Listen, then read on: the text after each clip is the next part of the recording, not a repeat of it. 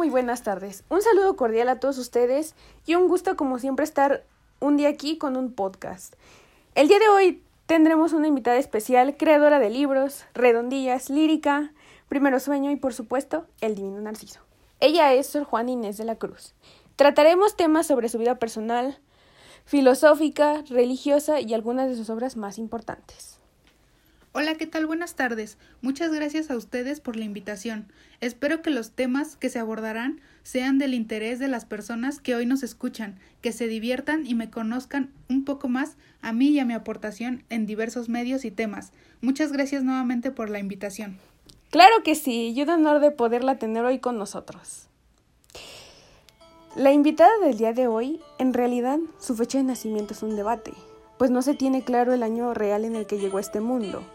Para saber más sobre este dato curioso, quédense al podcast completo. Preguntándonos datos de su vida como una pequeña biografía, para que la gente nos permita conocer un poco más de usted. Díganos, ¿cuál es su nombre completo? ¿En qué año nació? ¿Y en qué lugar fue?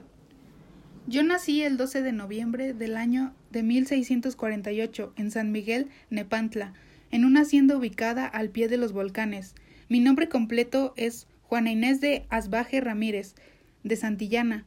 Mi lengua materna es el español y vengo de un orden religioso de monjas en San Jerónimo. Muy interesante e impresionante. Me imagino la tranquilidad de esa hacienda. Platíquenos, ¿cómo te identificas con la literatura? Me considero una importante influencia en la literatura barroca española, ya que de allí enriquecí todos los saberes a lo largo de mi vida. Sor Juana, es cierto que diversas de sus obras son evidencia de tu amplio conocimiento, ingenio y estabilidad con las letras. ¿Cómo se caracteriza sus obras? Así es, como tú lo mencionas, mis obras son una evidencia clara de los conocimientos que adquirí. Sin embargo, cabe recalcar que un gran número de mis obras fueron encargos solicitados por diversas personas. Respondiendo a tu segunda pregunta, personalmente me caracterizo mis obras por la profundidad de sus cuestionamientos, por ser elocuentes, por hacer análisis sobre el amor, defender la figura femenina y por supuesto usar ampliamente los recursos literarios. Da mucho gusto que una mujer como usted vea y caracterice de una manera muy impresionante sus obras. Pues hasta aquí fue un poco de su vida personal y respecto al valor de sus obras y el conocimiento que aportó a la literatura en el barroco. Bien, Sor Juana, daremos un dato curioso sobre ella. Sor Juana aprendió a leer y escribir a los tres años. Ese es un dato que más sabremos, pero quédense con nosotros para más información. Bueno, de nuevo gracias a todos los que nos siguen escuchando desde casa. Un saludo para todos los chicos de Gericultura del CETIS 10 que nos están escuchando. Volvemos aquí al estudio con, una, con nuestra invitada especial, Sor Juana para que nos platique un poco más sobre sus obras más importantes llamadas El Divino Narciso. Para todos aquellos que no han leído esta bella obra, es una obra en la cual se aborda el propósito de exponer un argumento religioso. Pero para que ustedes sepan más sobre esta bella obra, le pido a Sor Juana si nos puede hablar un poco más sobre esta grandiosa obra, sobre qué trata, en qué año la realizó, en qué se inspiró, todo esto con la finalidad de que el público conozca más su trabajo. Por favor. Por supuesto, esta fue una de mis mejores obras, así como tú lo mencionas. La escribí en el año 1692. En ella recalco un argumento religioso. A las obras que exponen esto se les conoce como autosacramentales, que nos habla acerca de una analogía entre la antropofobia ritual prehispánica y la Eucaristía católica. Se representa el misterio del sacrificio de Cristo quien aparece alegóricamente en la obra como Narciso. Él es un personaje mitológico que se enamora de su propio reflejo. Por otro lado, en la obra también se habla del demonio, el amor propio. Se presentan también largos parlamentos de los protagonistas. Se describe la escena de autoenamoramiento de Narciso y de su muerte equivalente a la crucifixión. Bueno, Sor Juana es una bellísima obra. Quedé sorprendida al saber más sobre ella y es espectacular. Ustedes que están en casa, díganos qué les parece su obra. Y bueno, yo creo que mucha gente queda interesada en saber más sobre la obra. Por ello me atrevo a preguntarle, ¿cuál es el contexto que usted describió de dicha obra?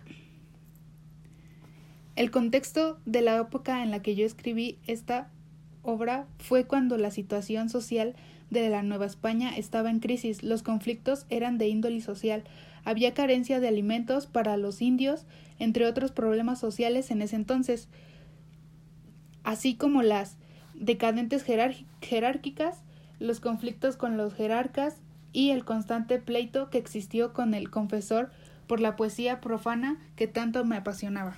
Qué impresionante de verdad saber todo esto. Son cosas que fortalecen el conocimiento y lo hacen más amplios. Me atrevo a decir cuál es el contexto en el que se desarrolla, por qué el divino Narciso. Te comento, cuando escribí esta obra me encontraba en el contexto que ya antes mencioné. Es una historia de amor en la cual el principal contexto es la naturaleza humana, ya que aparece como un personaje principal el cual lamenta la pérdida de su amado Narciso debido a su pecado. Al mismo tiempo, Narciso pena de amor por naturaleza humana, siendo así el principal contexto de la obra los seres humanos y la naturaleza. Entonces, con todo el contexto que me comenta, ¿usted considera que la obra tenía una visión conquistadora? No, por supuesto que no, ya que esta obra más bien estaba contraria a la costumbre de la literatura colonial, ya que representaba a los indígenas como seres irracionales y salvajes, sino que el mundo, tanto indígena como americano y occidental, se disponen a celebrar el Teoculao. ¿Qué es el Teoculao? Bueno, pues es el sacrificio humano en honor al dios Huatzilopochtli. Mira nada más, no tenía ni idea cómo se le llamaba al sacrificio humano que todos ellos realizaban. Muchas gracias por estas aclaraciones e información. Para todos los que nos disponemos a escuchar un poco más sobre esta bellísima obra, sabemos que usted estuvo en la época del barroco. Por ello queremos que nos diga en su obra El Divino Narciso cuáles son las categorías estéticas que se abordan. Bueno, como ya saben, en la época del barroco las partes de las categorías estéticas fueron la belleza, lo sublime, lo trágico, lo feo, lo grotesco y lo cómico. Las categorías de esta bella obra son base de la estética del periodo barroco, en la que el mundo se comprendía por medio de complejas metáforas llenas de erudición clásica y bíblica. Todo lo que nos acaba de mencionar me ha dejado impactada. No sabía que el barroco existieran categorías estéticas. Y bueno, tampoco conocimientos y saberes. Quizá en la actualidad no resulte tan extraño, pero en aquel entonces la educación para las mujeres era muy restringida, por lo que este hecho deja sin lugar a dudas la genialidad innata de Juana Inés. Sor Juana Inés de la Cruz fue la última gran poeta de los siglos de oro de la literatura en español. Su vida intelectual fue muy intensa y abarcó todos los saberes de la época. Escribió numerosos poemas líricos, cortesanos y filosóficos comedias teatrales, obras religiosas como El Divino Narciso, villancicos para las principales catedrales del virreinato, inscrita en el estilo barroco, su poesía es rica en complejas figuras del lenguaje, conceptos ingeniosos y referencia a la mitología grecolatina. Sor Juana prefirió quedarse en la religión para no casarse y de modo poder ampliar sus conocimientos, así como también combatió la desigualdad como educación y se atrevió a compararse con la sociedad masculina, de la época. Desde allí se convirtió en una de las escritoras más representativas del barroco. Fue una entrevista que pudimos obtener información de la cual no tendríamos el conocimiento. Nos ayudó a saber más sobre la bella Sor Juana y lo que aportó a la literatura. Fue muy importante como escritora ya que en la época del barroco era un poco difícil para las mujeres. Sin embargo, ella sobresalió. Ella fue una mujer criolla, lo que le permitió tener acceso a una ilimitada educación. Para finalizar, ¿nos podría decir uno de sus poemas? Sí, claro. Uno de mis poemas favoritos y dedicados al público es llamado El dolor de la moral herida, que dice así. Con el dolor de la mortal herida, de un agravio de amor me lamentaba. y por ver si la muerte se llegaba, procuraba que fuese más crecida. Toda en su mal el alma divertida. Pena por pena su dolor sumaba, y en cada circunstancia apoderaba que sobraban mil muertes a una vida.